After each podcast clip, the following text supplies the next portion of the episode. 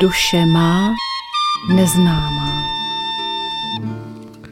Krásný podvečer, milí posluchači Rádia Bohemia. Je středa 10. ledna a to znamená, že každý středeční pořad eh, Duše má neznámá vychází jednou za měsíc a vyšlo to tentokrát na 10. ledna, takže všechny, kdo nás poslouchají naživo nebo si nás později pustí v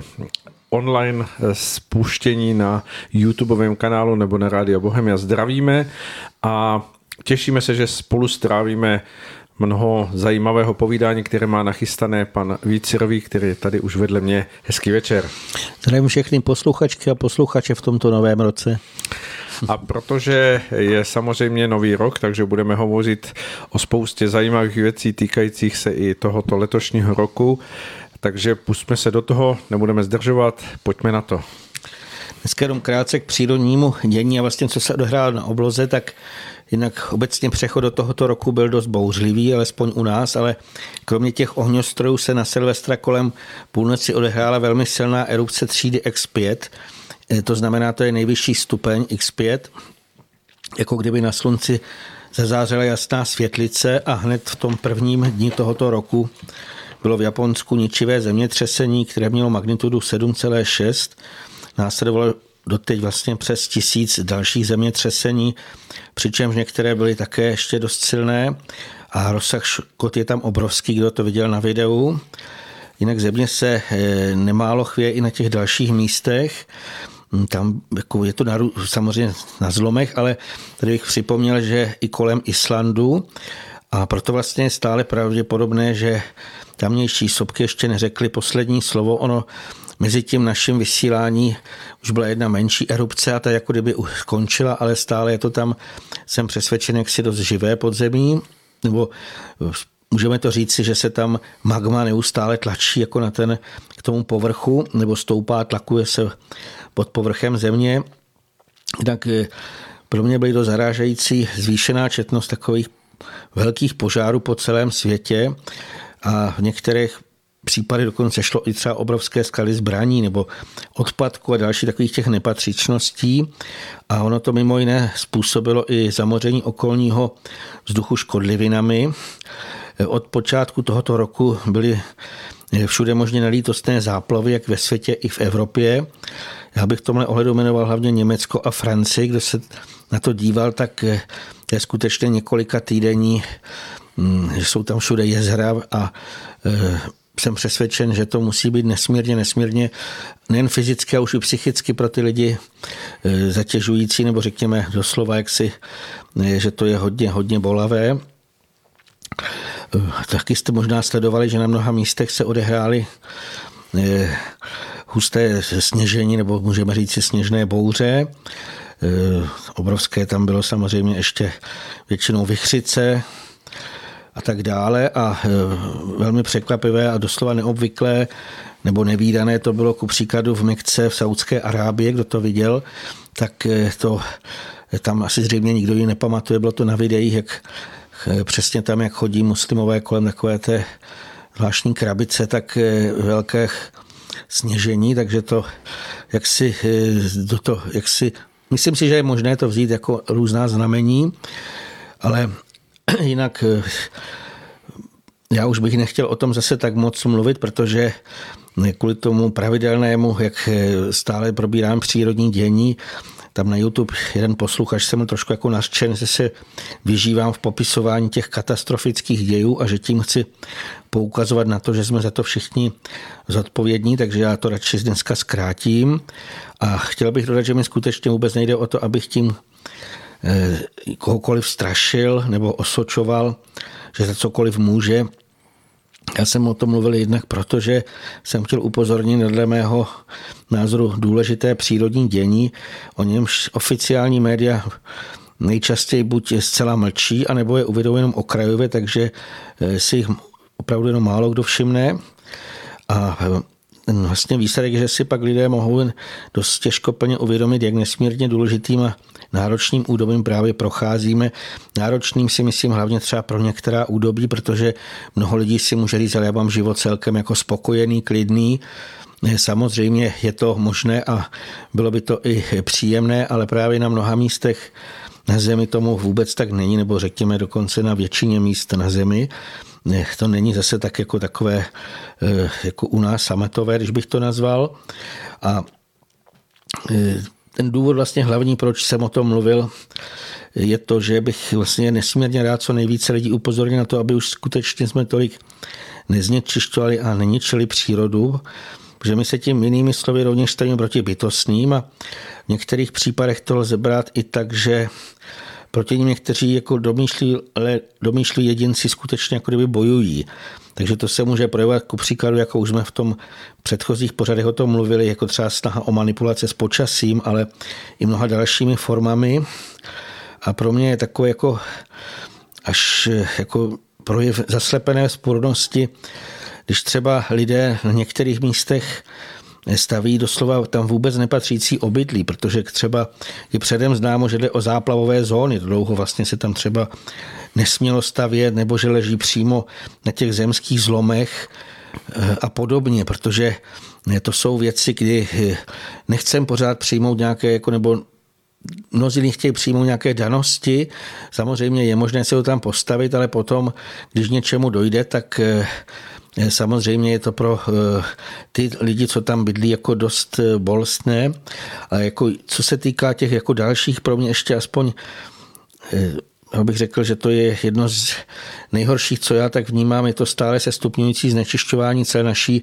planety. O tom jsme tady už opakovaně mluvili, ale já bych to tady spíš teďka vzal z toho bytostného dění a připomněl bych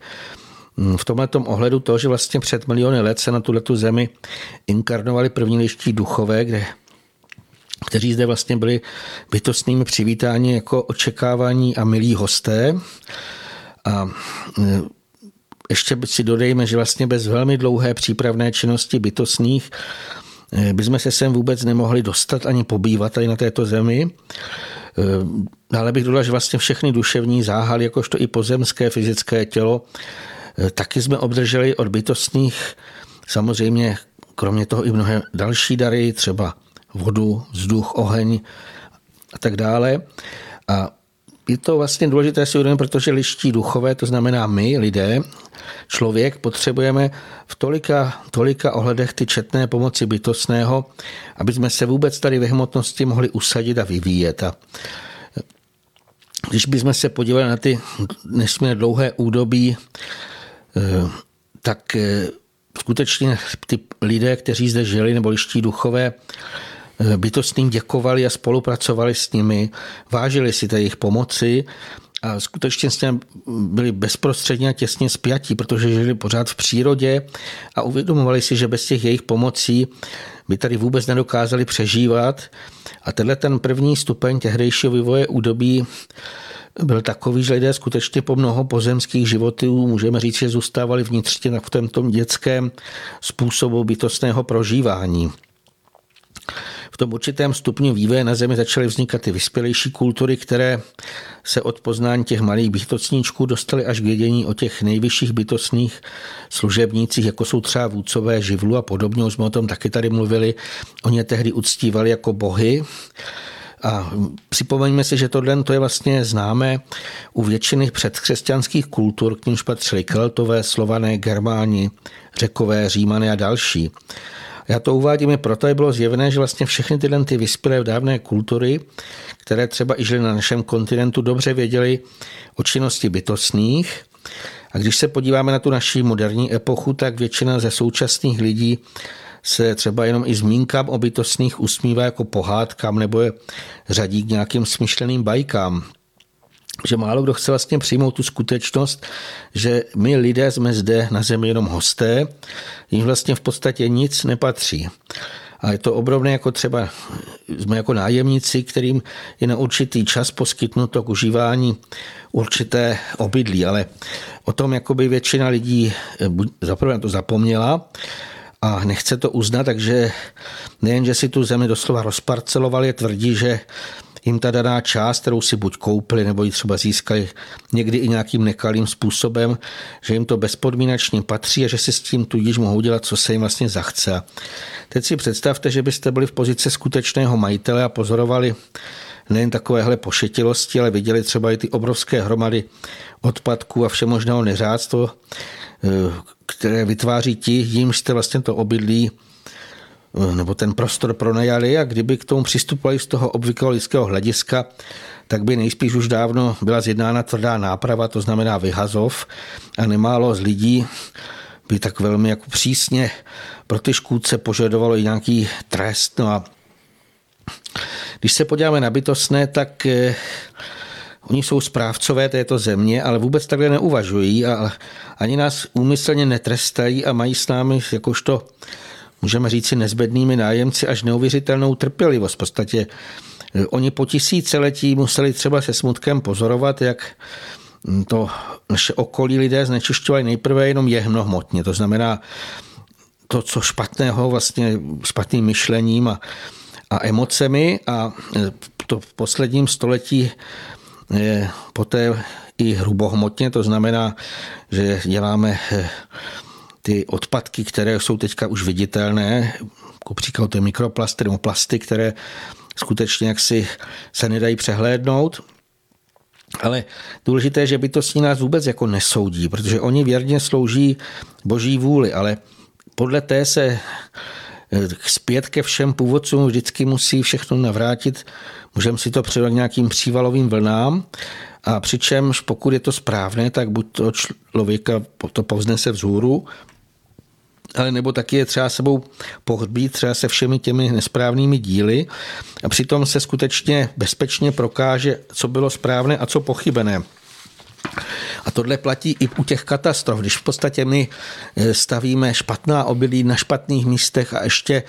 eh, to má mnoho dalších jaksi eh, bych řekl, těch nesprávných činů, tak je jasné, že se ukáže, že to není chtěné, ale tohleto delší povídání já bych ještě zkráceně popsal tak, že to veškeré nesprávné jednání s lidem musí po určitém čase navrátit buď v těch podobě nepříjemných prožitků, anebo i ve formě katastrofických projevů. A Důležité je, že tomu jsme se skutečně mohli převážně zcela vyhnout, kdybychom se jednak vřadili do harmonie stvoření a kromě toho také začali uznávat bytostné a spolupracovat s nimi protože stále, přestože to až nepochopitelné, tak eh, z jejich strany je to pozemským lidem nabízeno. Oni vlastně by chtěli s námi spolupracovat. To znamená, eh, toto bych řekl, že by nám mohlo pomoci aby eh, se nedělo, aby jsme vlastně nemuseli prožívat mnohé nepříjemné až teda právě jaksi bolestné věci. A co se týká vlastně té spolupráce, tak ono to není nic složitého, protože ono si skutečně stačí na ně vnitřně vzpomenout, protože ty zkušenosti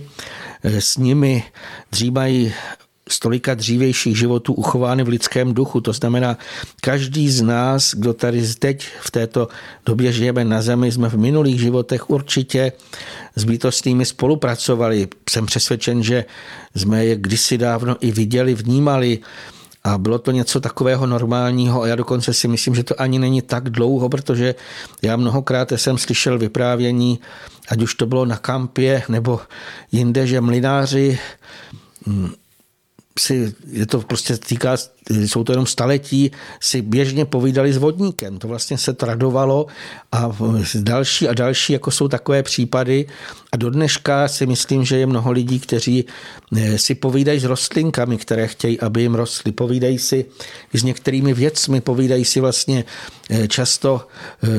s přírodou, takže Ono je to něco takového zcela pro nás přirozeného, takže si stačí skutečně to jenom nějakým způsobem v sobě probudit a zase ještě bych tam dodal, není nutné si představovat, že i hned je uvidíme, uslyšíme a budeme si s nima, jak se říká, potřásat rukou. Ono by bohatě stačilo, když skutečně jim dáme najevo to, že o nich víme a to, že skutečně chceme, eh, jak si, že uznáváme jejich činnost a že chceme se vřadit, že jim nechceme ubližovat, ale naopak, že vlastně chceme eh, pomáhat tomu, aby to tady v té hmotě nebo i v té přírodě, aby to jakýmsi tím správným způsobem, aby se to eh, projevovalo. Takže kdyby se tohle to nějakým způsobem se nám podařilo jak si zase obnovit, tak tím vlastně my jsme začali tvořit v souladu s těmi přírodními silami, které mimo jiné prostupují celý prostor stvoření a ono by nám to zpětně přinášelo to dobré. Takže eh, vlastně je to taková výzva, že je nejvyšší čas, abychom už přešli na ten stupeň toho čistšího lidství, které si i váží toho všeho, co je mu bytostnými milostivě poskytnuto, ať už je to vlastní pozemské tělo, příroda, okolní vesmír. Tím vlastně bychom naplnili i takové ty známé Ježíšovy moudré rady, jež vyjádřil slovy hledejte a naleznete, prostě a bude vám dáno. Přestože tohle to platí všeobsahle, tak eh, bychom se podle toho měli řídit i v případě naší spolupráce s bytostnými, ať už se to týká třeba nalezení vhodného místa pro naše obydlí, jejich zařízení nebo získávání obživy, ale i čehokoliv dalšího. Když eh, třeba potřebujeme i nalézt nějaké odpovídající léčebný prostředek v přírodě, tak ho musíme nejprve hledat. A když ho tam někde nalezneme, tak eh, už jsme o tom mluvili a s tím si to uvědomíme, než ho třeba utrhneme, tak bychom měli o něj bytostné nejprve poprosit. A znova říkám, to nemusí nikdo je vidět. Je to, ani to nemusí vyslovovat. Je to vlastně v duchu, můžeme říct, nebo uvnitř sami sebe dávat najevo, že o nich víme a že nechceme už tomu přistupovat jako takový ty lupiči, ale že vlastně jsme tady hosté, kteří chtějí být zase těmi milými hosty. Tomu asi se dá mm, dodat poznámka toho, že eh, my se díváme v dnešní době na tento svět bytostných jako na něco, co je skutečně hm, jako pro nás eh, velice Eh, neznáme, nebo je to eh, pro mnohého člověka až něco přiroze, nepřirozeného představit si, že něco takového existuje,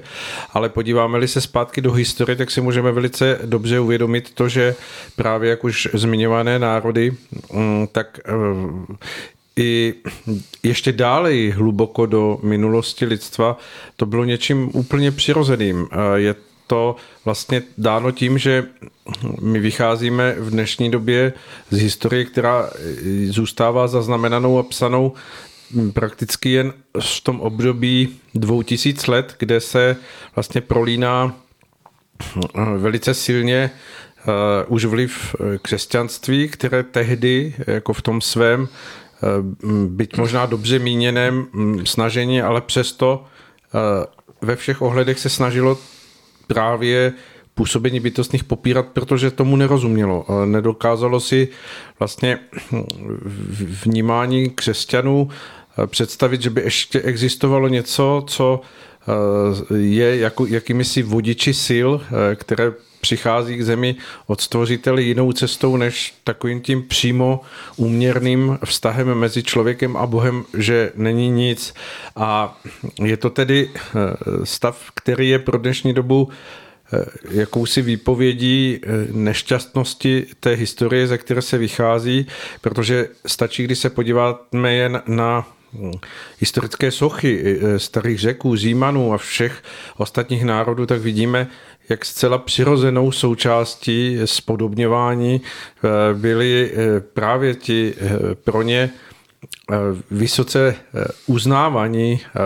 a a vnímaní eh, bytostní eh, z těch nejvyšších postů, které vlastně pro ně nebyly vůbec ničím neznámým, ale byly pro tehdejší vnímání a myšlení lidí něčím úplně samozřejmým. No vlastně my to skutečně vidíme právě na těchto věcech, když si vezmeme kultury, které eh, spolupracovaly s bytostnými zase ta, představme si tu spolupráci v tom, ne, že by se vodili za ruku, ale v podstatě právě, že uznávali, věděli o nich a nějakým způsobem se snažili v souladu s nimi působit, tak právě ta třeba řecká a římská kultura do dneška turisté neustále se jezdí dívat na ty úžasné památky, na chrámy, ale nejen to vodovo, jako měli tam třeba vodovody, měli lázně, ty lázně, my jsme tady zmiňovali lázně, tam byly zadarmo pro libovolného člověka, který se chtěl umít, mohl se skutečně jít do těch lázní vyláznit. Měli tolika vymožeností, které eh, skutečně, když jenom člověk toto se na to podívá, tak si říká, No, zatím musí být něco víc. A teď si vemte eh, potom ta křesťanská, teď nechci se nás proti nikomu brojit, ale vlastně křesťanské údobí, nebo jak se tomu říkalo, temný středověk, ty špinavá města, kde vlastně pak byl mor a eh, samozřejmě se občas se postavil nějaký ten kostel nebo nějaký ten hezký park, ale to zase zatím stali nějací jedinci, stavitele, ale vlastně ten výsledek eh, se nedá naprosto srovnat a to je, my vidíme, jak už tady bylo řečeno, takový malinkatý úsek, výsek a samozřejmě vůbec nevidíme ty kultury ještě další, které byly předtím, něco málo zůstalo z egyptské kultury, pyramidy a tak dále. A něco eh, takového, to ale skutečně ty deseti tisíce a sta tisíce let dozadu eh, nic téměř nevíme o atlantské kultuře. Eh, to jsou vlastně jenom vždycky takové útržky, vzpomínky a právě ta údobí, kdy ještě třeba Atlantiané skutečně spolupracovali, aspoň v té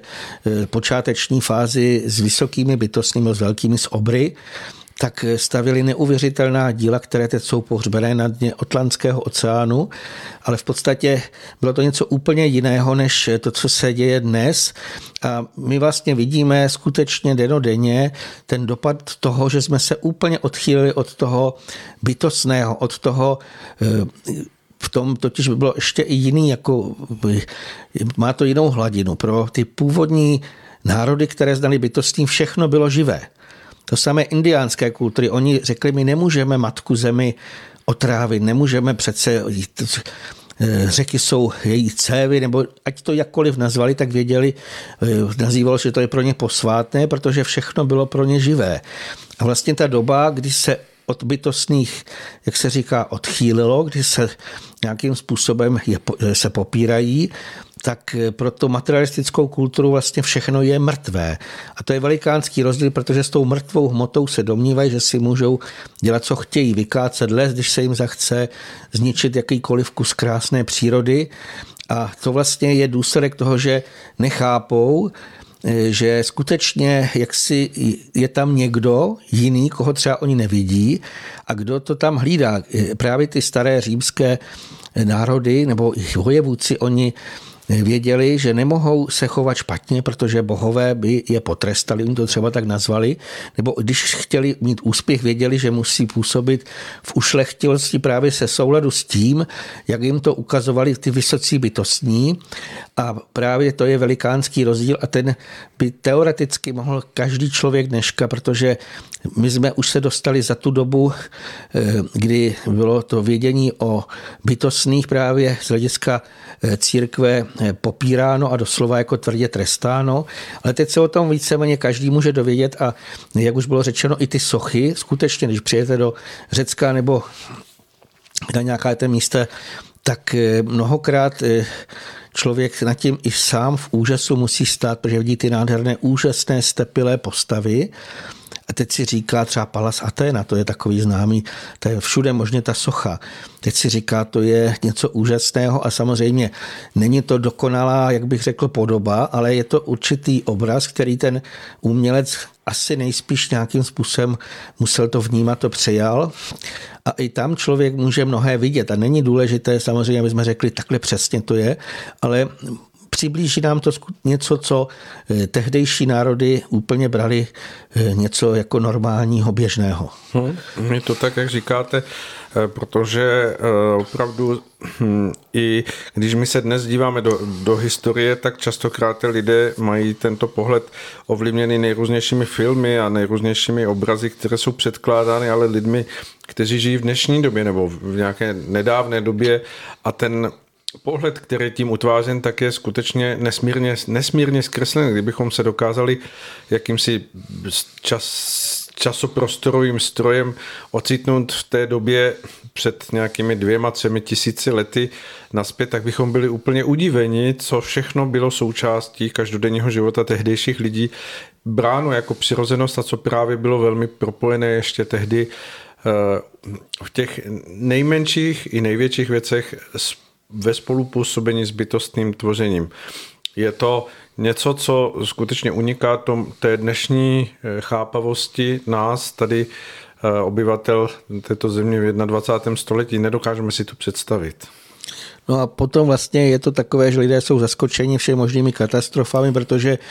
to není tak, jak to kdysi dávno, třeba jsem kde četl, myslím, že i Římané, než postavili někde dům, tak i viditelných bytostných se ptali, jestli se tam můžou, jako třeba přes mravence nebo přes různá zvířata, jestli na tom místě mohou to obydlí postavit, jestli mohou udělat to či ono. To bylo právě takové to, co se dneska za sebe jako nějaké pověry, ale bylo v tom i to zjišťování, jestli ta určitá činnost libovolná, jestli je v souladu s těmi přírodními silami, protože se vědělo, že když se špatně zaseje, když by se lidé špatně chovali k půdě, takže potom přijde nějaká pohroma a přijdou o to. Takže oni se snažili se do toho vřadit a to je ten velikánský rozdíl a já jsem přesvědčen, že v tom dalším údobí že skutečně je to věc postupná, nemůžeme říct, že bychom na to skočili rovnýma nohama i hned, ale postupně se tohle to bude muset učit a skutečně i v těch denních maličkostech, protože to myslím, že eh, mnozí vědí lidé třeba, kteří jsou články na cestu grálu, že oni vlastně bytosti nás obklopují všude i v domácnostech, stále jsou kolem nás víceméně a jenom jde o to, to přijmout tuhle tu myšlenku a v tu chvilečku zjistím, že nikdy nejsme sami. Hmm. Tak to jenom asi na připomenutí toho, eh, mm, toho hm, nějakého určitého osočení eh, pana Sirového z toho, že, že se vyžívá v popisování nějakých katastrof. Eh, doufejme, že to jako bude správně pochopeno, protože my se ze všech úhlů Eh, pohledu snažíme vést k tomu, aby jsme jako lidé se opět vrátili do toho souladu eh, jakéhosi spoluharmonického eh, pracování s tím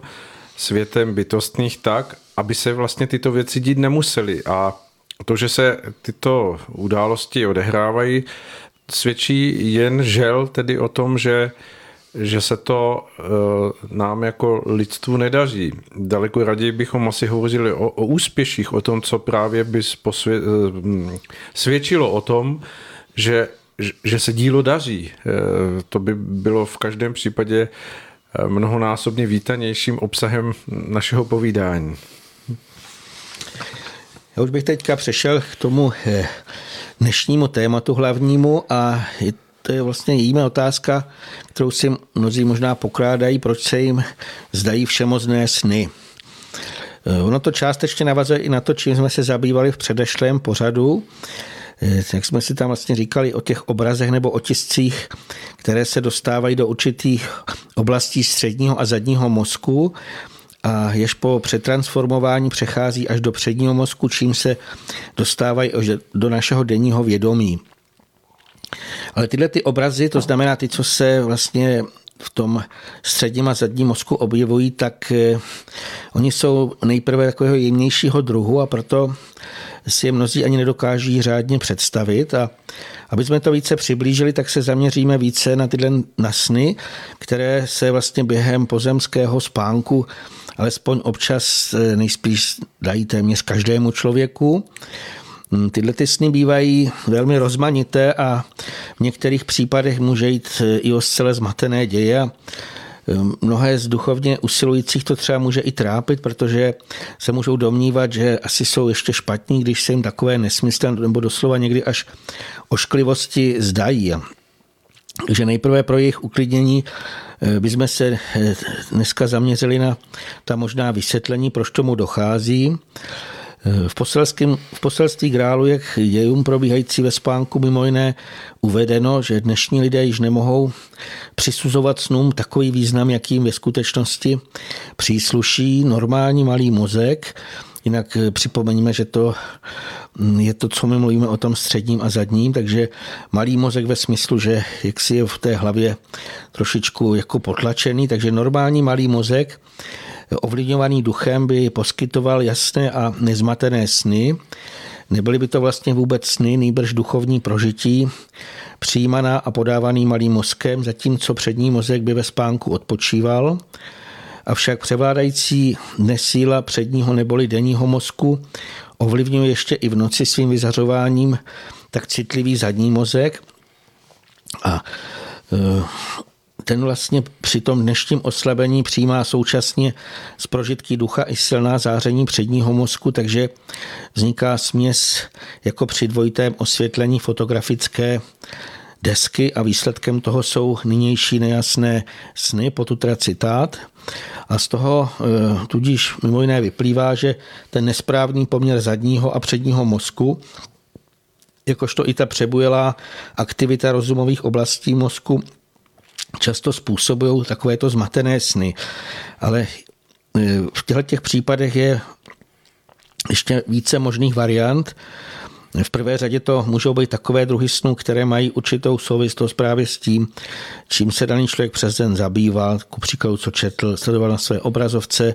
nebo o něčem třeba déle přemýšlel, zejména večer před usnutím. A to se samozřejmě může v tom snu potom projevit. Ale kromě toho na nás můžou působit ještě i další vnější vlivy, jež vlastně také vyvolávají zmatené sny, které však vůbec nemusí souviset s tím, čím jsme se přes den zabývali, anebo předtím klidně i v dávné minulosti. O tom si ještě ale povíme dál, ale ještě bych se tady chtěl zaměřit na duševní děje, k nímž dochází ve spánku a e, dodal bych, že tam během probíhají různé děje, jimž bychom měli v tom, pokud se chceme vlastně snu v tom vyznat, tak bychom tomu se měli snažit co nejlépe porozumět. Takže e, v článcích na cestě grálu je ke spánku mimo jiné uvedeno, že se při něm mírně uvolňuje stříbrná šňůra, e, přestože vlastně tou magnetickou přitažlivostí stále se musí udržovat energetické spojení s duchem, jeho pozem, duševními záhaly a pozemským tělem ale přitom je mnohonásobně více uvolněna zlatá šnura, která spojuje ducho, ducha přímo se srdeční nervou pletení. Důležité je to, že určité duševní záhaly zůstávají během spánku nedaleko odpočívajícího pozemského těla, avšak ten duch s jemnějšími záhaly se od něj může vzdálit mnohem více, aby mohl třeba vystoupit do světlejších úrovní a, nebo do vyšších úrovní. Když se podíváme na tyhle ty hlediska na tyhle ty děje z hlediska duševních dějů, tak nejblíže pozemskému fyzickému tělu zůstává astrální záhal, který je s ním během lidského života pevně spojen a neměl by se tudíž od něj vzdálit eh, dále ani při spánku. Potom následuje ten duševní záhal z nejjemnější hrubohmotnosti, do nějž se mimo jiné zapisují neboli vrývají i rozličné myšlenkové pochody. A i tenhle ten duševní záhal je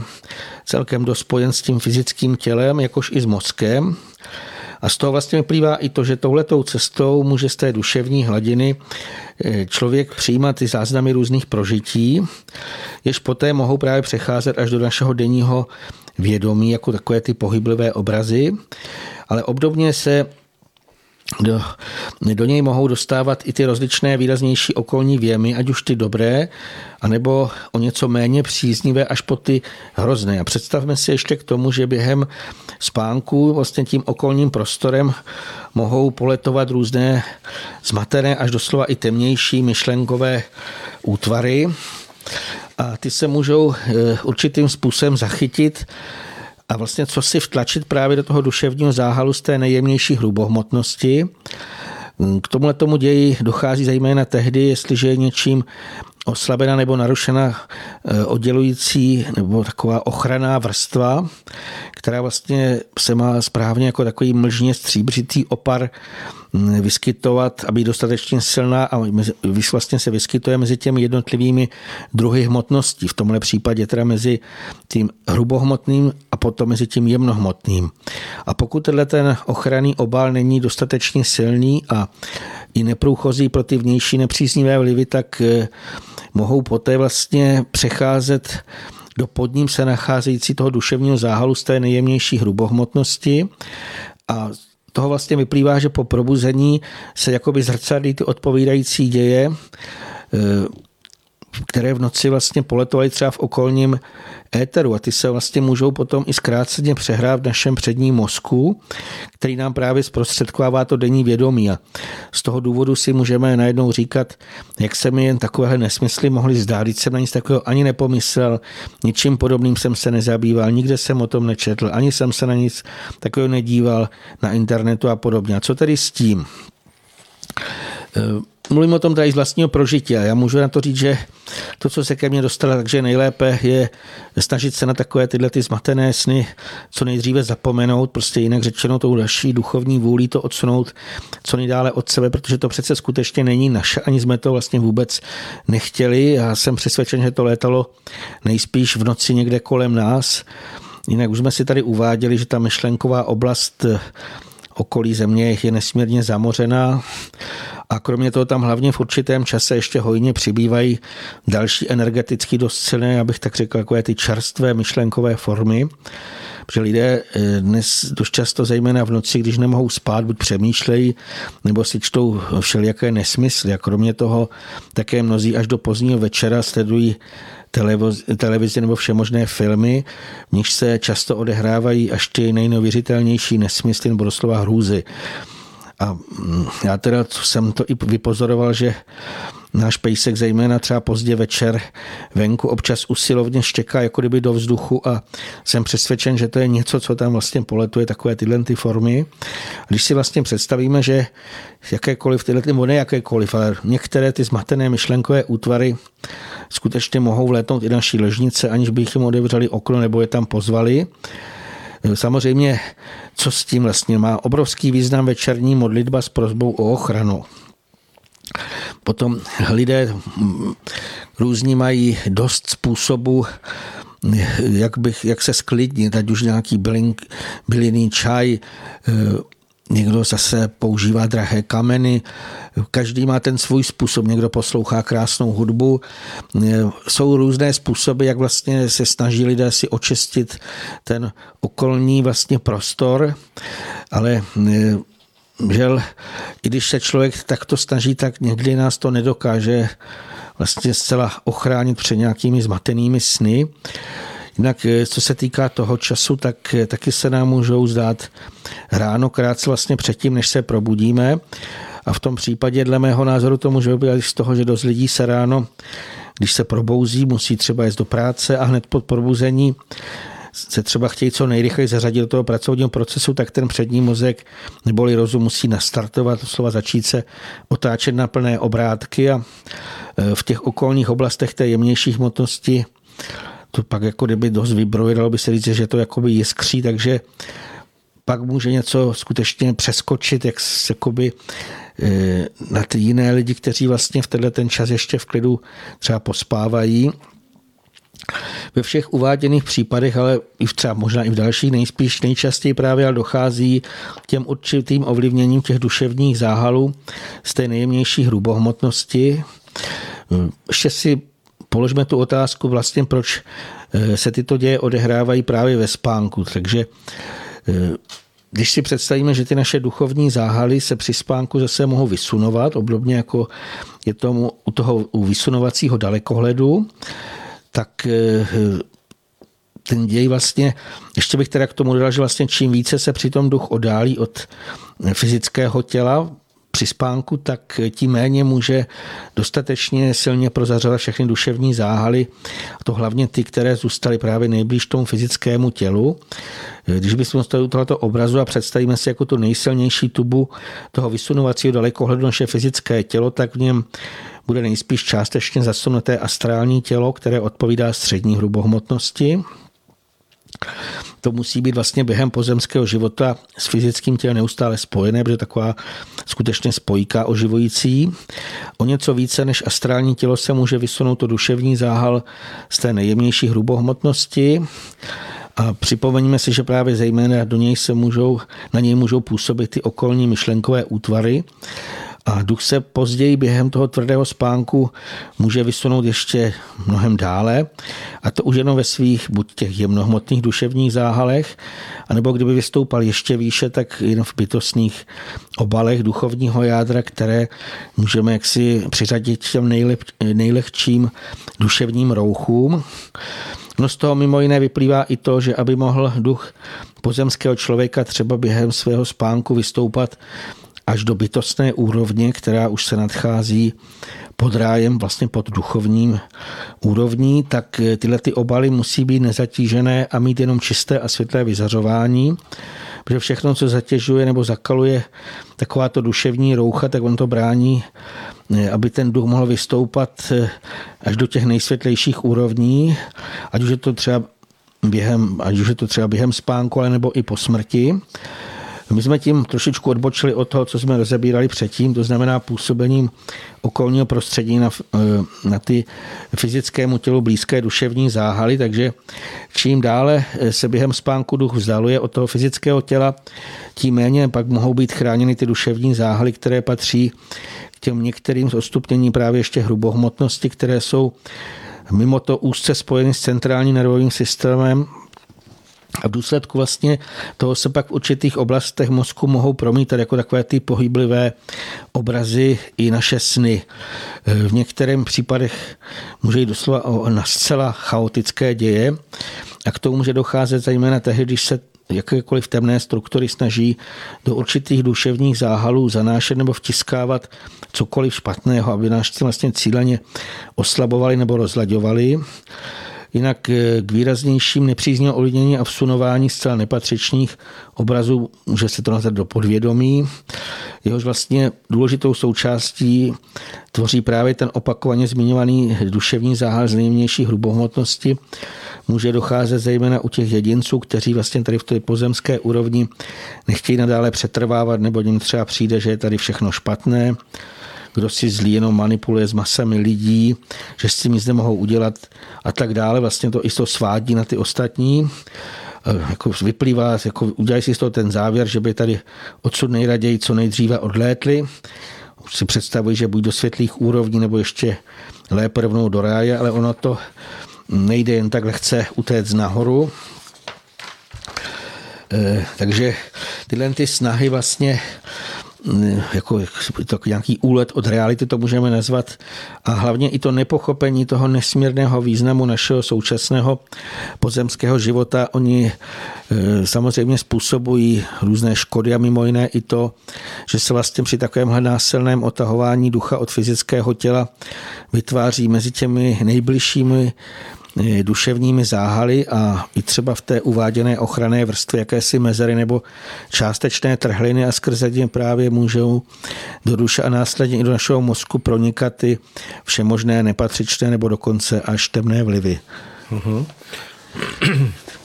Je to vlastně součást toho, co se častokrát nazývá jakousi narušenou labilitou eh, člověka, to znamená eh, buď přecitlivělostí nebo určitou eh, nastaveností na to, že mnozí lidé příliš snadno k sobě nechávají přistupovat nejrůznější vlivy záchvěvů emocí a to samozřejmě všechno se spolu podílí pak na tom, že při tom mm, uvolňování se ve spánku se tato citlivost může projevovat naopak jako, jako přílišné otevírání se všech všem těm proudům, které jsou tady v blízkosti okolo země. Ale teď si pojďme pustit píseň od Jana Světlana Majerčika, která nás naladí na správné proudy.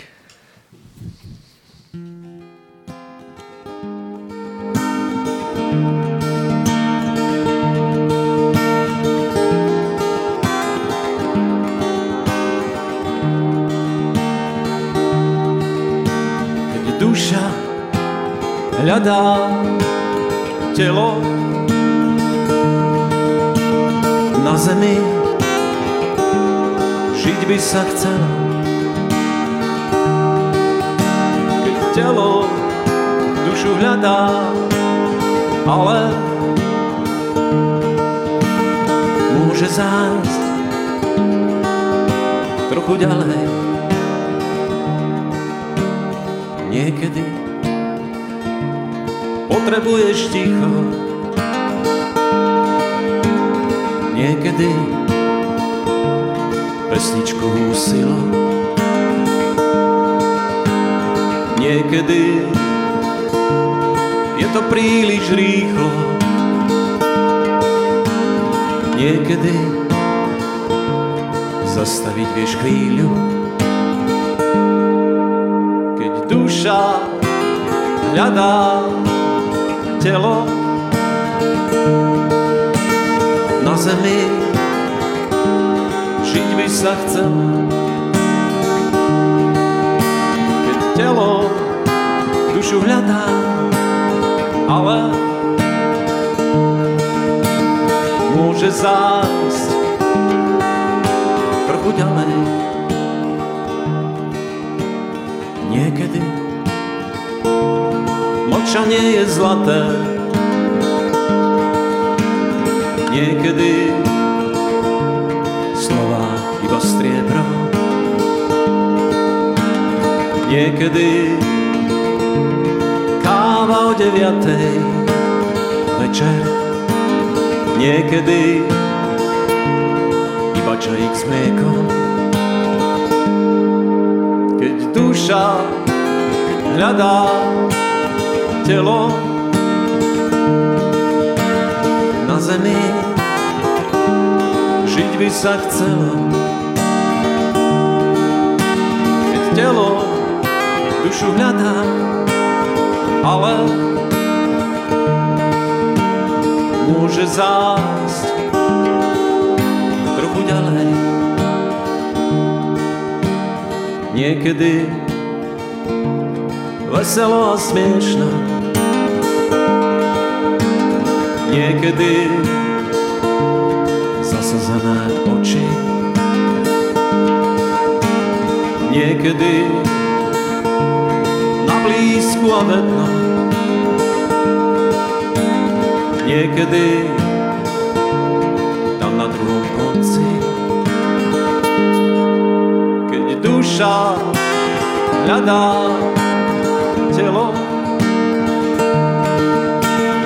zemi, žiť by sa telo dušu hľadá, ale môže zájsť trochu ďalej. Môže zájsť trochu ďalej.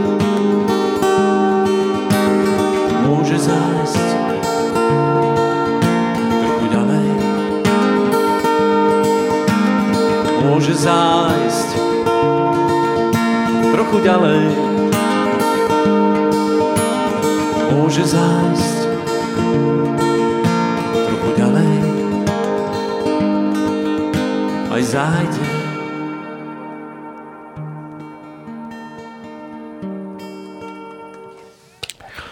Dozněla nám skladba a my jsme zpátky v našem povídání a jak už bylo uh, předtím povídáno o všem potřebném, co by bylo pro člověka dobrou výzbrojí eh, ve znalosti toho, co se děje s námi ve spánku, tak budeme pokračovat, protože je eh, samozřejmě o těch eh, souvislostech možné hovořit ještě více a více hlouběji. Takže poprosím pana Sirového, ať se uchopí tady mikrofon. Abych se vrátil ještě k těm zmateným snům. A ještě bych chtěl dodat, že vlastně to nemusí mít jenom ty před písní uváděné příčiny, neboť může být ještě více vlivů které na nás působí, ať už ve dne nebo právě zejména v noci, když máme potřebu se uvolnit a spočinout v klidu. To mimo jiné, proto jsme velmi často tak nějakým způsobem eh, ovlivnění, protože právě ta Pozemský domov, jak bych řekl, mnoho lidí je jedno z důležitých takových těch kritérií je místo pro odpočinek, kde skutečně jak si se můžou cítit v bezpečí a odevřít se a vlastně si myslí, že třeba tam nic nemůže přijít, ale eh, Ono vlastně je to jinak, protože kromě těch myšlenkových a dalších forem, které vycházejí z lidí, z těch dalších forem já bych tady ještě eh, přidal třeba nějaké ty emocionální formy, to znamená různé strachy, obavy, nespokojenosti. To eh, si myslím, že je hodně hojné, vlastně je to hodně vyživované ty myšlenkové a emocionální nebo takové ty centrály, které vlastně toto, eh, eh, tyhle ty různé druhy, eh, kde se vyskytují, takže kromě toho se ještě v současnosti v tom okolním éteru stále více vyskytují i ty další druhy energií. A já bych tady připomněl hlavně takové umělé vysokofrekvenční elektromagnetická pole, které dle mého názoru můžou nejspíš rovněž působit duše v těch oblastech středních a jemnějších hmotností. A tudíž vlastně pak nepříznivě ovlivňují i těm oblastem odpovídající duševní záhaly, já to zatím sice nemůžu doložit, nebo se ještě ke mně nedostali nějaké přesnější konkrétní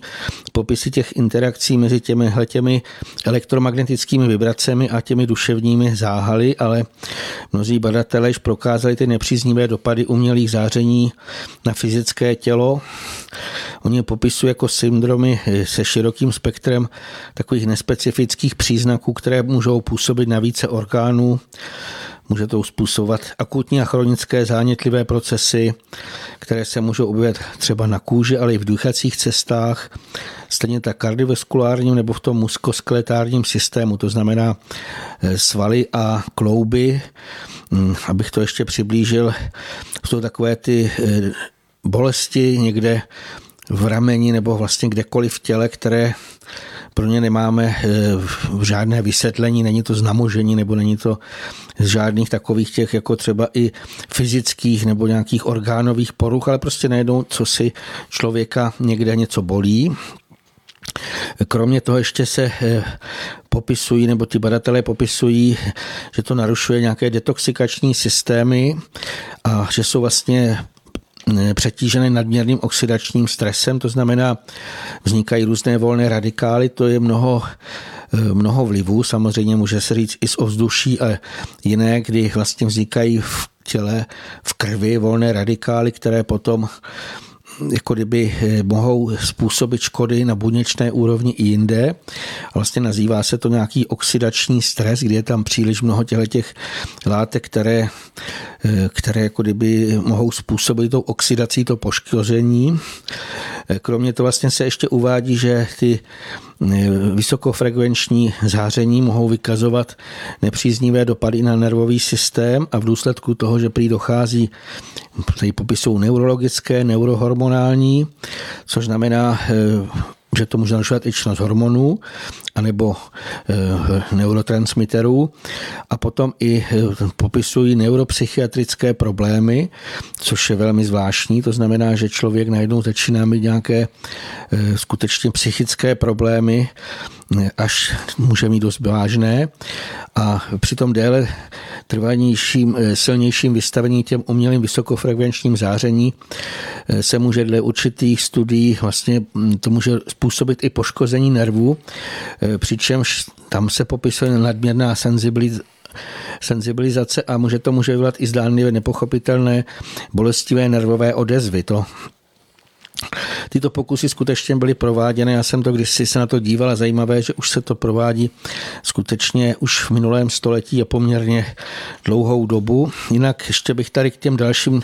častým nepříznivým účinků těch vysokofrekvenčních záření eh, ještě to, co se uvádí, že to narušuje řádné fungování imunitního systému a z toho samozřejmě následně můžou vypnout i dost vážné choroby, protože když se třeba e, do těla dostanou takzvané patogenní bakterie a může to vyvolat, e, co teď je velmi časté, jsem o tom četl, nazývá se to mykoplazmatická pneumolie. E, ona se většinou zjednodušeně popisuje buď jako infekce horních cest dýchacích, ale může se to právě projevit i jako těžký zápal plic. A na toto leto onemocnění při letošní zimu umřelo hodně lidí, hlavně v Číně, ale i v jiných zemích. A jako to vlastně z jedno z hlavních příčin eh, těchto těch stále častěji se vyskytujících onemocnění právě lékaři uváděli, oficiální vlastně lékaři uváděli právě to nedostatečné fungování imunitního systému. To znamená, najednou jako kdyby nefunguje, řekněme, z neznámých důvodů. Není to třeba tím, že by ten člověk eh, se špatně stravoval nebo že by eh, neměl jaksi i dostatek těch látek, které potřebuje, ale prostě najednou imunitní systém začíná jako kdyby kolabovat, takže eh, to eh, je pro mě velmi důležité. My bychom to mohli ještě popsat i z pohledu toho narušování řádné činnosti bytostných, které, kteří působí přímo v našem těle, ale o tom si více povíme na příštím semináři abecedy zdravého žití. vlastně nyní jsem to, jak si se snažil popsat, ty příčiny vzniku těch infekčních chorob jenom z hlediska nějakého cíleně narušovaného fungování imunitního systému a e, pokud má někdo tu odvahu seznámit se s tím vlastně, jak hustá síť všemožných umělých vysokofrekvenčních zářičů, to můžeme říct třeba satelitů a e, to jsou skutečně mnoho desítek tisíc, je toho obrovské množství, že to doslova obklopuje naší zemi a když si uvědomíme, že tyhle ty systémy skutečně kdo si ovládá, a samozřejmě bylo by dobré si říct, že oni jsou všichni morální a skvělí, ale on může skutečně být i zlovolný a může skutečně bez jakéhokoliv záchvěvu svědomí a pochopení té vlastní zodpovědnosti eh, on se vlastně může domnívat, že, si, že může dělat, co chce. A když nám tohle, tohle uvidíme, jak nám dojde, že Eh, takové zahrávání s energiemi může být skutečně velmi nebezpečné, protože je to něco, co je v neviditelném světě, co my nevidíme, ale co na sebe i můžeme cítit. Jako tohle to eh, dnes jsem si to zrovna ověřil, když jsem měl úplně do malého města, teď jsem tam chvilečku byl na takovém náměstí, teď jsem tam pozoroval ty vysílače 5G, teda, které přímo tam byly naproti a velké množství. Si vždycky jsem překvapen, kolik jich tam je a e, v podstatě i člověk to může vnímat na sobě, že je to něco e, takového pro mě e, nepříjemného, ale až oslabujícího a samozřejmě toho vlastně je hodně a pokud když se to spojí s tím, co už jsme kdysi dávno v těch jiných pořadech vlastně mluvili o takových těch nedobrých úmyslech kazy světu, tak vlastně se jednoduše, jednoduše lze pochopit, že kdyby se zesílí určité frekvence některých těch uměl, umělých vysokofrekvenčních záření, takže tím se můžou vyvolat i údajné epidemie, které se vlastně potom oficiálně třeba eh, nazvou všemožnými strašidelnými názvy, které tady vůbec radši ani nebudeme říkat. Eh, osobně jsem ono před několika lety stále omílané onemocnění, které se údajně opět objevuje, nazval jako grafenózu, protože pokud se takovéhle jako kdyby ostré nanožletky dostanou do těla, ať už vdechnutím, nebo společně se stravou nebo nápojema, tak kromě ještě když bychom dodali, že tyhle ty umělé částice se můžou zaktivovat tím některým vysokofrekvenčním zářením, tak oni pak můžou všude možně v těle vytvářet následně dost nebezpečné záněty, ale o tom bych tady nechtěl mluvit. Pokud by ho to někoho zajímalo, tak se o tom může více dočíst v článku, jak nám bytostní pomáhají při onemocnění, který najdete v textech na cestě grálu ve volně dostupné sekci od jedněch pro druhé. Já bych se spíš vrátil eh, k těm vysokofrekvenčním záření že působí právě, jsem přesvědčen, že, nebo že můžou vyvolávat až skokové změny v tom našem naladění i během spánku, jako kdyby se co si v noci najednou přepnul na zcela jiný program. Třeba se nám předtím mohlo zdát o nádherné čisté přírodě skutečně nadzemské krásy, kde nás někdo velmi moudrý poučoval. Jestliže se třeba právě v noci zbudíme poté, tak si můžeme vlastně tím doslova jsme oblažení a říkáme si, to byl nádherný a poučný sen, ale poté, i když úplně v klidu usneme, tak najednou se nám začnou zdát úplně jiné a naprosto zmatené, takové i vysilující sny, ale když se pak zbudíme, tak jsme rozledění a i unavení třeba. Takže přestože naprosto nemám žádné důkazy o tom, co takovéhle stavy mohou vyvolávat, tak ohledně té možnosti manipulace lidské mysli těmi různými druhy uměle vytvářeného eh, nějakého záření, eh, déle dost informací a studií. Já bych jenom k tomu dodal, viděl jsem, eh, že se s tím chlubili právě, že už se jim údajně podařilo chtějí propojit jaksi naší mysl lidskou eh, s umělou inteligencí, tak tam ukazovali, sice to bylo v takovém tom, eh, jak bych ještě řekl, základním, že tomu člověku dali na hlavu nějaké ty elektrony, nebo já nevím, co, jak se to jmenuje, měl nějaké ty senzory a právě tam zkoušel, jak myšlenku, jak dokáže přenášet právě e, do počítače nebo řekněme jako do toho elektronického e, signálu, ale samozřejmě, že se snaží i zpětně a je to velmi, velmi teďka taková, bych řekl, e, tím moderním, tím nejmodernějším jaksi postupy vyvíjená oblast, takže je jasná vlastně, že něco už se děje, ale takové to, pokud někdo upozorňuje na takovéto i oficiálně prokázané skutečnosti, takže to zjevně světům dost vadí. Jinak to dokazuje i to, že některé ze stránek, které se tím zabývají, Eh, byly alespoň třeba pro mě do, uh, už před časem dost rafinovaně zablokovány.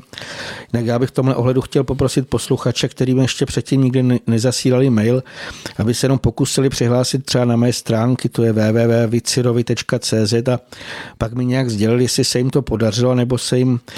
jenom dlouho na obrazovce točilo kolečko a nikam déle se nedostali. Tam se na to proto, protože mně se to zdálo, mně se tohle to přesně stalo u jiných stránek, takové ty, které jednoznačně jako systému dost vadí, eh, že jsem se eh, nebyl schopen na ně přihlásit. Vždycky mi to mm, jenom ukázalo, že tam existují, točilo se kolečko, ale dále to nešlo. Ale nechci s těmahle těhle v těchto ohledech tady eh, raději nějak zabředat do podrobností, ani vlastně to není úmysl tím někoho strašit. Já bych jenom připomenul, co už si říkávala moje moudrá babička, že čert nikdy nespí a já se domnívám, že tohle to žel ještě stále platí, ale jenom pro uklidnění všeho do času, prostě bytostní se činí stále více a ten závěrečný úder ze světla vlastně přijde a on skutečně čerty na věky uspí, nebo vlastně temno už ustupuje od této země a bude muset skutečně totálně ustoupit, protože ty světlé šiky, celý ten světlý val, který se blíží, tak je jasné, že mnoho věcí, co kazi světi chtěli provést, tak se jim nezdařilo a e, myslím si, že to bude neustále toto, jak si se stupňovat, protože se k nám přibližuje vlastně Parsifalův paprsek, my si to můžeme popsat tak, že král stvoření vlastně, neboli je to z nejvyšších úrovní sem přicházející uh, uh, přicházející jaksi takový světelný, obrovský světelný, jak si by řekněme, impuls. A to vlastně způsobuje, že se stále častěji dějí mnohé rozumem jenom těžko uchopitelné děje a jejich výsledkem bude to naprosté očištění naší země i toho okolního prostoru od všeho nepatřičného a Přitom se nejspíš budou postupně očišťovat a zjasňovat i naše sny a v důsledku toho pak může jít i taková ta velmi silná duchovní prožití, které se můžou otisknout jako živé to znamená pohyblivé obrazy do oblasti nejdřív toho zadního a středního mozku a bude to vlastně chtěné, tak se to dostane i do našeho předního mozku a tudíž se můžou dostat i do toho denního vědomí,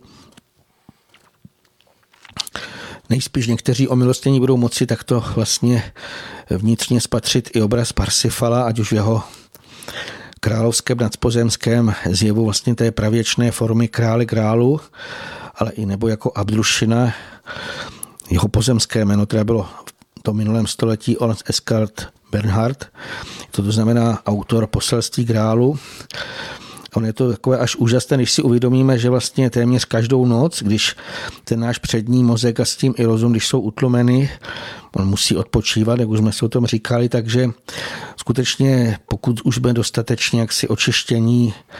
tak se můžeme duchovně dostat až do blízkosti skutečně světla. Jinak eh, už, je skutečně, už, je to, už se to blíží k naší pozemské úrovni a pokud skutečně náš duch správně uvolněn a má v sobě kromě toho i to nejvroucnější touhy plné vlastně eh, přání nebo hledá pánovo světlo, tak eh, se skutečně smí přiblížit až k němu. Vlastně tam, kde vlastně působí pro to konečné naplnění vůle svého otce, bylo vlastně přislíbeno že tu konečnou, nebo závěr očisty, že to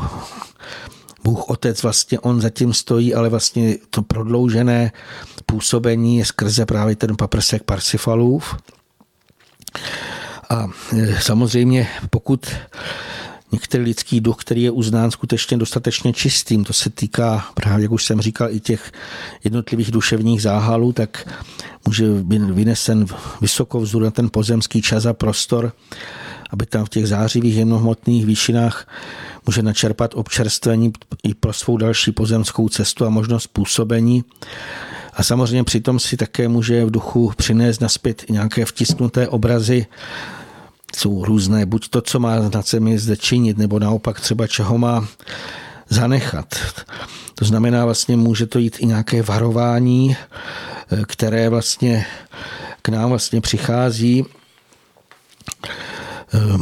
Samozřejmě jsou i další věci, můžeme dokázat, můžeme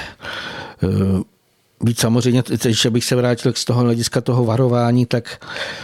mnoho z těch, kteří kdysi slíbili právě Parsifalovi nebo Abdrušinovi to, že mu eh, zde chtějí pomáhat při tom díle, vlastně byl to takový jaksi slib, který je uložen nahoře ve světle, takže tyto lidé se vlastně nazývali povolaní, to jsou popsaní i v Bibli. A v podstatě eh, je to, byl to velikánský závazek. A když si uvědomíme, že se blíží to údobí, kdy se skutečně Parsifal přiblíží k zemi, nebo každý si to může podle svého představit, tak eh, samozřejmě od všech těchto hm, hm, bude potom jaksi doslova požadovat, aby mu složili účty z toho, jak zde působili, jestli to bylo jenom k dobru, anebo jestli mnoho věcí nejen zanedbali, ale hlavně třeba se stavili buď proti Abdrušinovi nebo proti jeho pozemské družce tehdejší v minulém století, co působili Marie Bernhardt. I to vlastně je velmi důležité, protože eh, Abdrušin sám napsal, že kdo se staví proti Marii, je proti mně. To znamená, eh, je to takový důvod, proč o tom vlastně mluvím, protože mnozí, kdo nás si myslím poslouchají,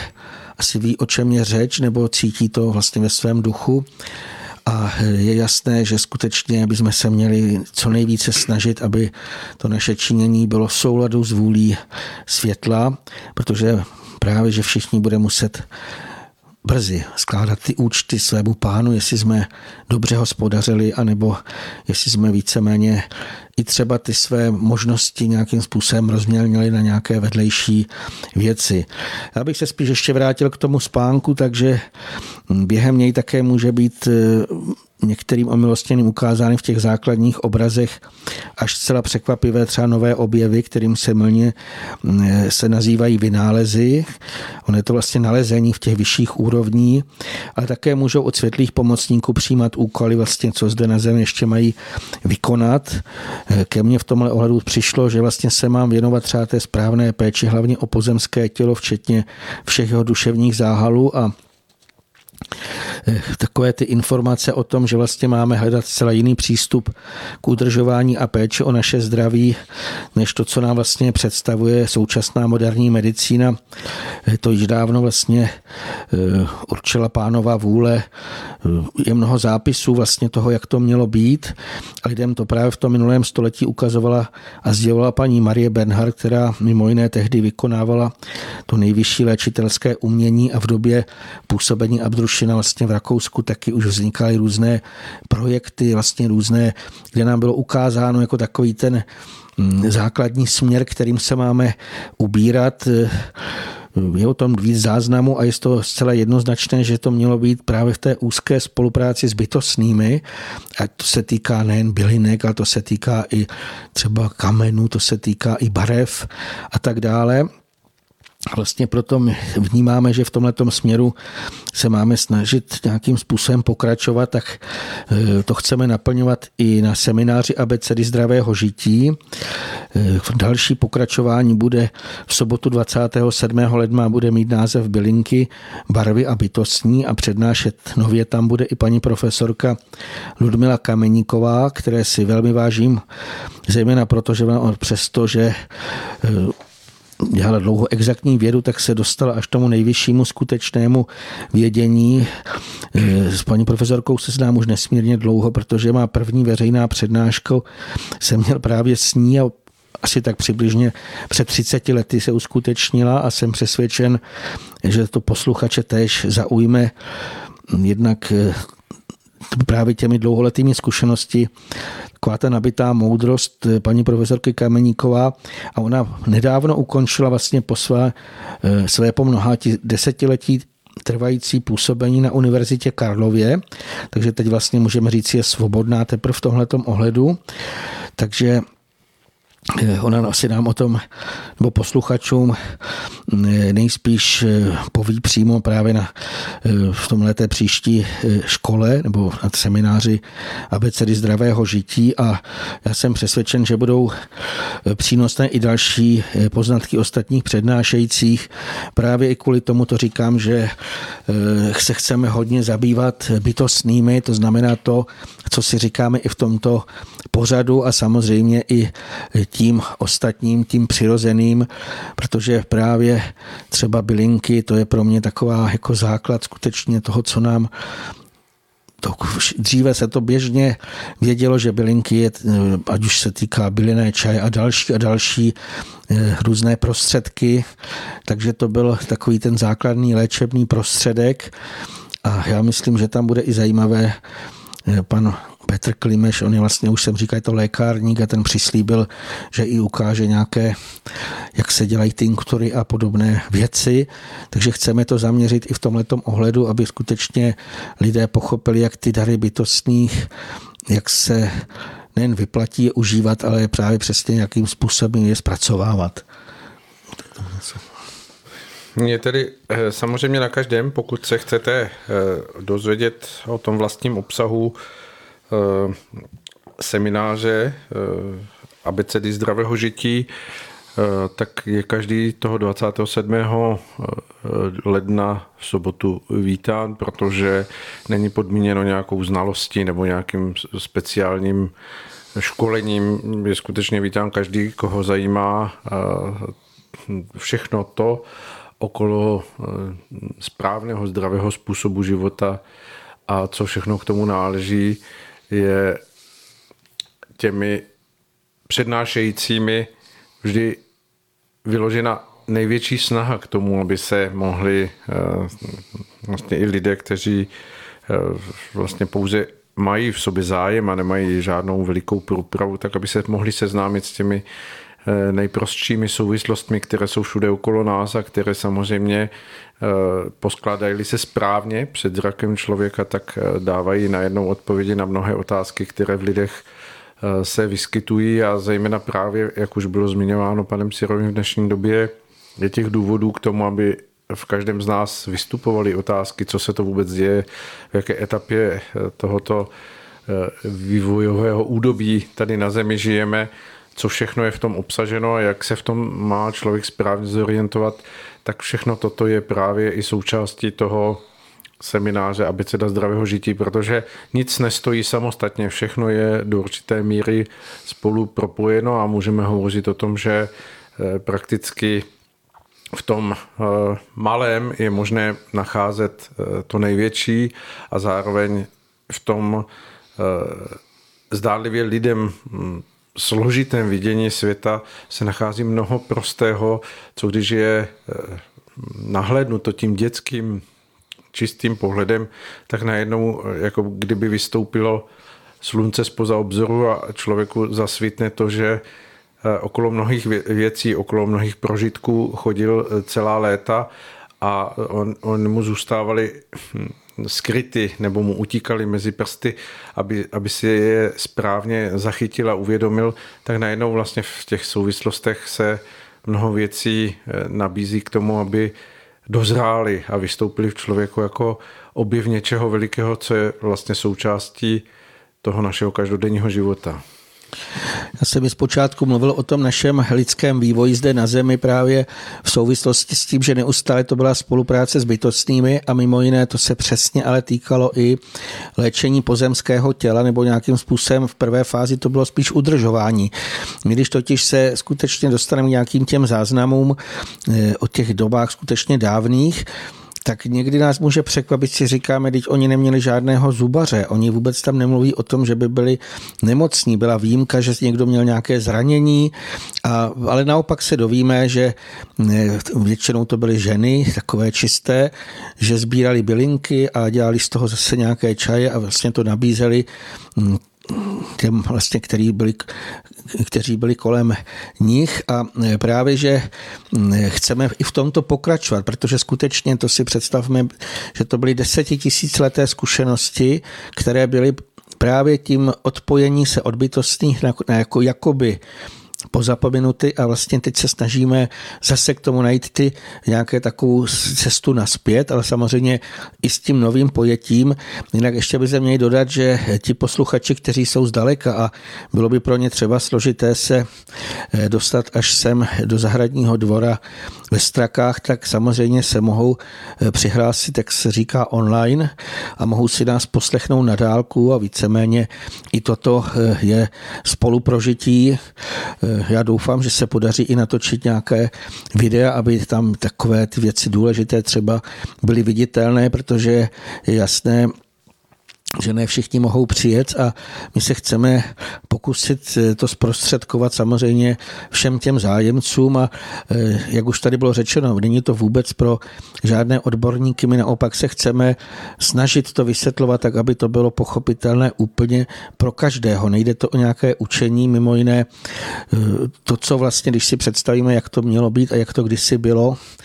tak eh, když lidé se v úvozovkách učili třeba poznávat bylinky, tak vždycky se to dovídali od bytostných, ale bylo to takové to praktické učení, že jim bylo ukázána nějaká bylinka nebo nějaký plot nebo třeba jiný eh, eh, produkt přírody a bylo jim k tomu nějakým způsobem zase ukázán obraz, jak to zpracovávat, jak to používat. Bylo to i z toho hlediska,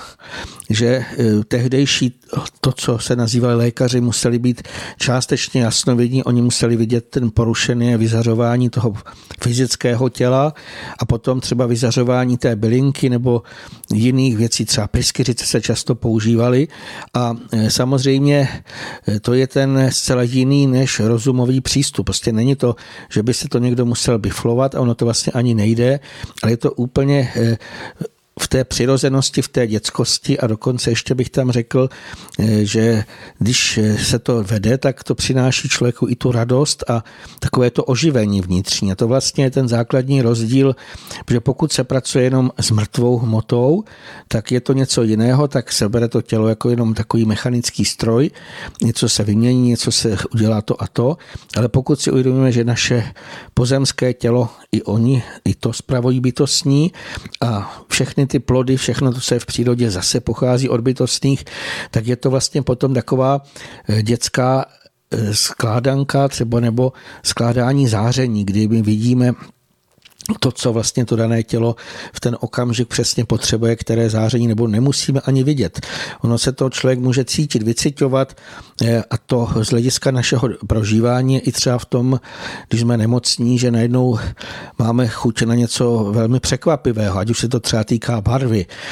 Jinak oblast barev, už tady o ní snad mluvili a budeme o tom více mluvit i na té abecedě zdravého žití.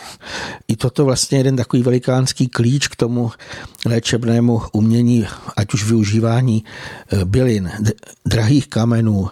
ale ještě i vlastně i těch běžných surovin. Tohle to všechno víceméně, eh, když si to člověk jaksi jenom tak přirozeně úplně i to přijme, tak zjistí najednou, že, eh, že ty složitosti tohohle toho světa, které mnohé třeba z těch studentů medicíny, i to jsem zažil u svých známých, že to opravdu úplně téměř odrovnalo, prostě ta přemíra těch informací rozumových a více méně ten výsledek stejně potom ten člověk vyjde a hm, i když může zjistit, jaký je tam ten problém, tak ta škola mu nedá tu informaci, co zrovna tomuhle tomu člověku, co by mu pomohlo, a ten jednodušší přirozený způsob, ten by měl přímo jít vlastně k tomu, že se cítíme, nebo někdo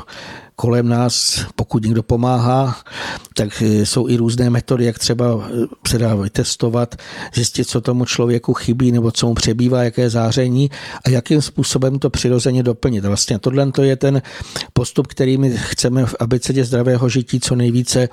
rozvíjet i z toho důvodu, eh, že myslím, že naši posluchači, obzvlášť ti, co nás poslouchali před více lety, tak i jim z toho muselo vycházet že v té moderní medicíně současné něco není v pořádku a e, že může být někdy i dost jako nebezpečné, jak si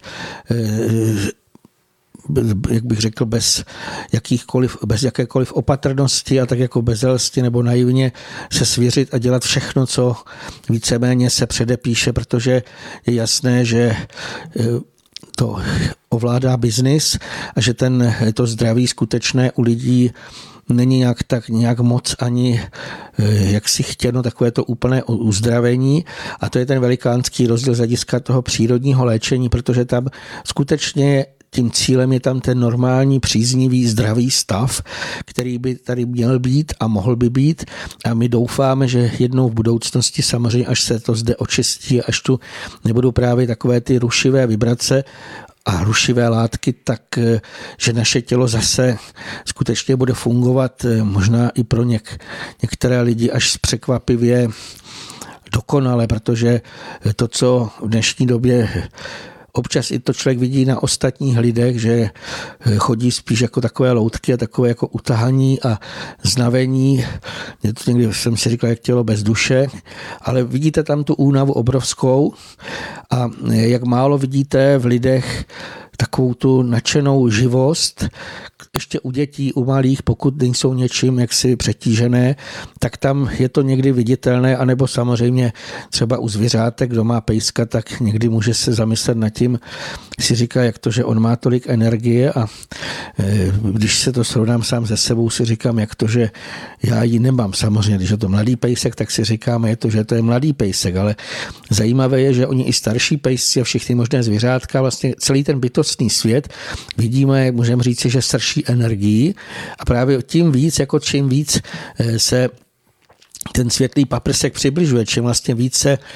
tady zároveň probíhá tolik dějů, které právě jsou v tom neviditelném světě. A nás by to mělo samozřejmě taky oživovat jako lidské duchy. A samozřejmě eh, často si pak klademe otázku, proč eh, tomu tak není. Proto jsem tady mluvil, jak teda o tom, že když se něco špatného dostane do těla a samozřejmě můžeme říci, že to je naše nebdělost, proč se tomu došlo, ale potom eh, třeba se nad tím i zamýšlíme hluboce, jak to, že teda jsme onemocněli, tak eh, ty vlivy, které tady jsou, zatím ještě rozlaďují ten si, eh, náš tělesný systém nebo i duševní záhaly a vlastně snaha je tou přirozenou cestou to zase vést k nějaké takové té přirozené, jak bych řekl, tomu přirozenému zachvívání. Takže eh, to je důvod vlastně, proč eh, eh, i chceme pokračovat v té abecedě zdravého žití. Je tam i ten jeden z těch úmyslu je i v tom, protože právě protože mnoho lidí třeba vnímá, že ta současná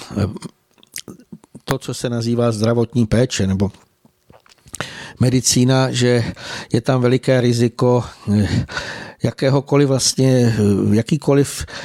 v tom systému nějaká taková ta trhlina, něco takové to narušení může způsobit, že skutečně nebude možné jako teď vlastně každý si říká, zajdu si do lékárny, tam všechno dostanu, ale může se stát, že to najednou nebude takto k dispozici takhle to jednoduché a my už se chceme předem co nejvíce připravovat víceméně lidi na to, jestli by nebylo moudřejší zajít do přírody a učit se právě poznávat bylinky, ale mimo jiné tím vlastně už začínáme spolupracovat bytostnými a ty další a další vlastně prostředky, o tom budeme mluvit ještě na těch jednotlivých seminářích. My jsme vlastně vstoupili teď z toho pozemského hlediska vidění letopočtu do nového roku, který je samozřejmě eh, označený tím číslem 2024, ale ve skutečnosti Eh, z toho vyššího pohledu je to pouze jenom plynutí nového eh, mm, jakéhosi pokračování toho všeho, co se odvíjí od, od kolo nás eh, v tomto prostoru pozemského světa jako něco, co můžeme nazvat etapou velikého přelomu, velikého mm, jakéhosi předělu dob, protože můžeme pozorovat na jedné straně jak se ten svět eh, toho eh, pouze rozumového inteligenčního systému eh, posouvá v jakési křečovitosti dále a víceméně směřuje k více a více větším střeštěnostem. A vedle toho v jakémsi zákrytu teď ještě můžeme hovořit do určité míry v jakémsi tichém nebo mm, mírném chvění vyrůstá, narůstá to, co můžeme nazvat veliké duchovní osvícení lidstva, které je před námi, které přestože si mnozí lidé vůbec neuvědomují, že něco takového by mohlo být možné, tak je opravdu mm, nedaleko toho, aby jsme se mohli bavit o tom, že je to vlastně nadcházející součástí dalšího pokračování eh, našeho bytí na této zemi. Eh, nakolik se toho budeme moci účastnit v tom našem dnešním nastavení, anebo to bude od každého jednotlivého člověka vyžadovat eh, i veliký vnitřní přerod, tak to musí nějakým způsobem v sobě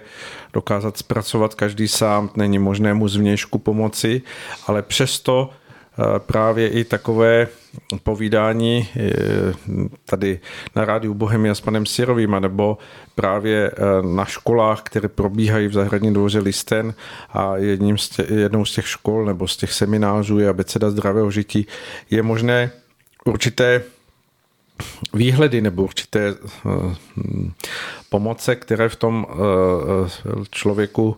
mohou usnadnit právě to pochopení a ujasnění si této dnešní doby a toho přerodu, který v ní spočívá, tak eh, proto se snažíme, aby se něco takového mohlo nabídnout a budeme rádi, pokud vás to osloví a přijdete se eh, vlastně podívat i na, na ty ostatní lidi, kteří eh, vlastně něčím takovým také žijí. Já už bych možná popřál všem posluchačům skutečně do tohoto roku vše dobré, jak tady bylo řečeno, osvícení, to je nádherné slovo, protože světlo je krásné, překrásné, nádherné. A samozřejmě bych, popřál bych všem ještě i ty krásné sny, které vlastně můžou být někdy i e, takové že v nich přichází určité zvěstování. E, pokud e, někdy skutečně se dokážete takto dostat vysoko a takovýto prožitek, uchovejte si ho. To, co já taky jsem zjistil z hlediska praktického, že když mám někdy nějaký takové něco moudrého, tak je velmi dobré si to zapsat hned. Už mnohokrát se mi stalo, že se mi něco v noci zdálo a nechtělo se mi teda rozsvěcet, brát si tušku papír, tak jsem si řekl, to si budu pamatovat a ráno už jsem si to nepamatoval. Takže pokud se vám něco krásného skutečně zdá, něco, co může obohatit i jiné, můžete to dokonce i třeba nám poslat, protože já jsem přesvědčen, že máme v sobě živit ty světlé obrazy, protože skutečně to, co vystoupí trošičku výš nad tu, tu naši pozemskou chaotickou rovinu. To je to takový, je to někdy přijdete na rozumový svět, je taková chaotická křeč a nad tím je to všechno jasné, klidné, čisté, průzračné, takže přeji všem, aby jejich duch občas právě během toho spánku, když ten rozum musí odpočívat, aby vystoupal někam vysoko a i tam vlastně mnohem lépe může dojít k tomu, teď berme duchovní osvícení. Ono, někdo by si mohl to osvícení spojovat s tím, že budeme inteligentnější, jak se to pořád dělají různé kurzy, tak my potřebujeme duchovně být osvícení. Náš duch on se musí rozzářit, vlastně měl by zářit tak jasně, aby to i tady na té zemi potom už bylo viditelné. Tak tohle bych popřál posluchačům a snad zase za měsíc naslyšenou. tak a Eh, to je opravdu z dnešního vysílání pořadu Duše má neznámá vše. Eh, od mikrofonu jako průvodce pořadem se loučí s vámi Aleš Svoboda, který eh, opět s radostí hostil pana Víta Sirového a bude tomu taky na příště v dalších měsících. Věřím tomu, že si nás budete rádi i nadále ladit na rádiu Bohemia a Eh, nezbývá, než eh, říct si to, co na, na závěr vždy říkáme, věřme, že bude lépe a dělejme věci tak, aby lépe bylo. Naslyšenou. thank you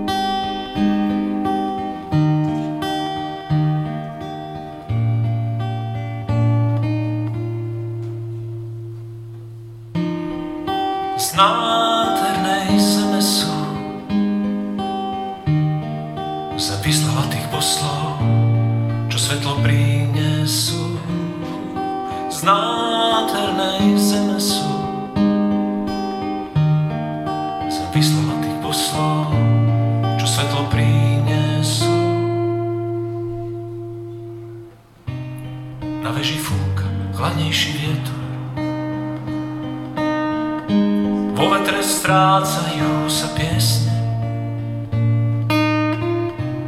Samotné potom letia svetlo. A tak ich stretáš na svojej ceste. Hľadajú niečo, čo spája brej.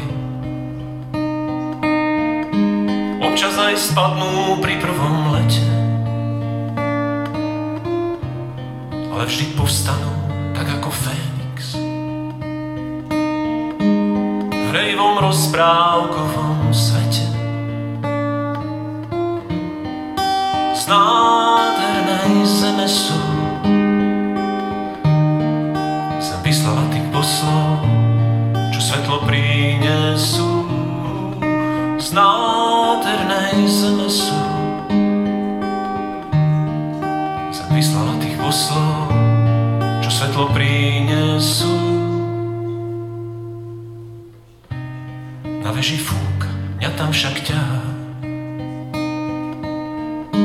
Vidieť svet z výšky a pochopiť mnohé. Neustal čas na to, aby som váhal. A tak si kráčam tou cestou uznanie, zlato a sláva.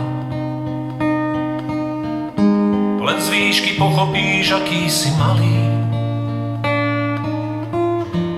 Všetko je na veky, len v Božích dlaniach.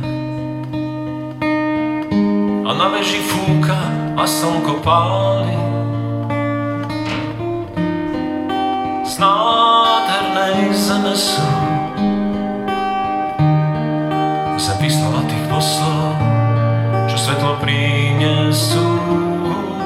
Z nádhernej zeme sú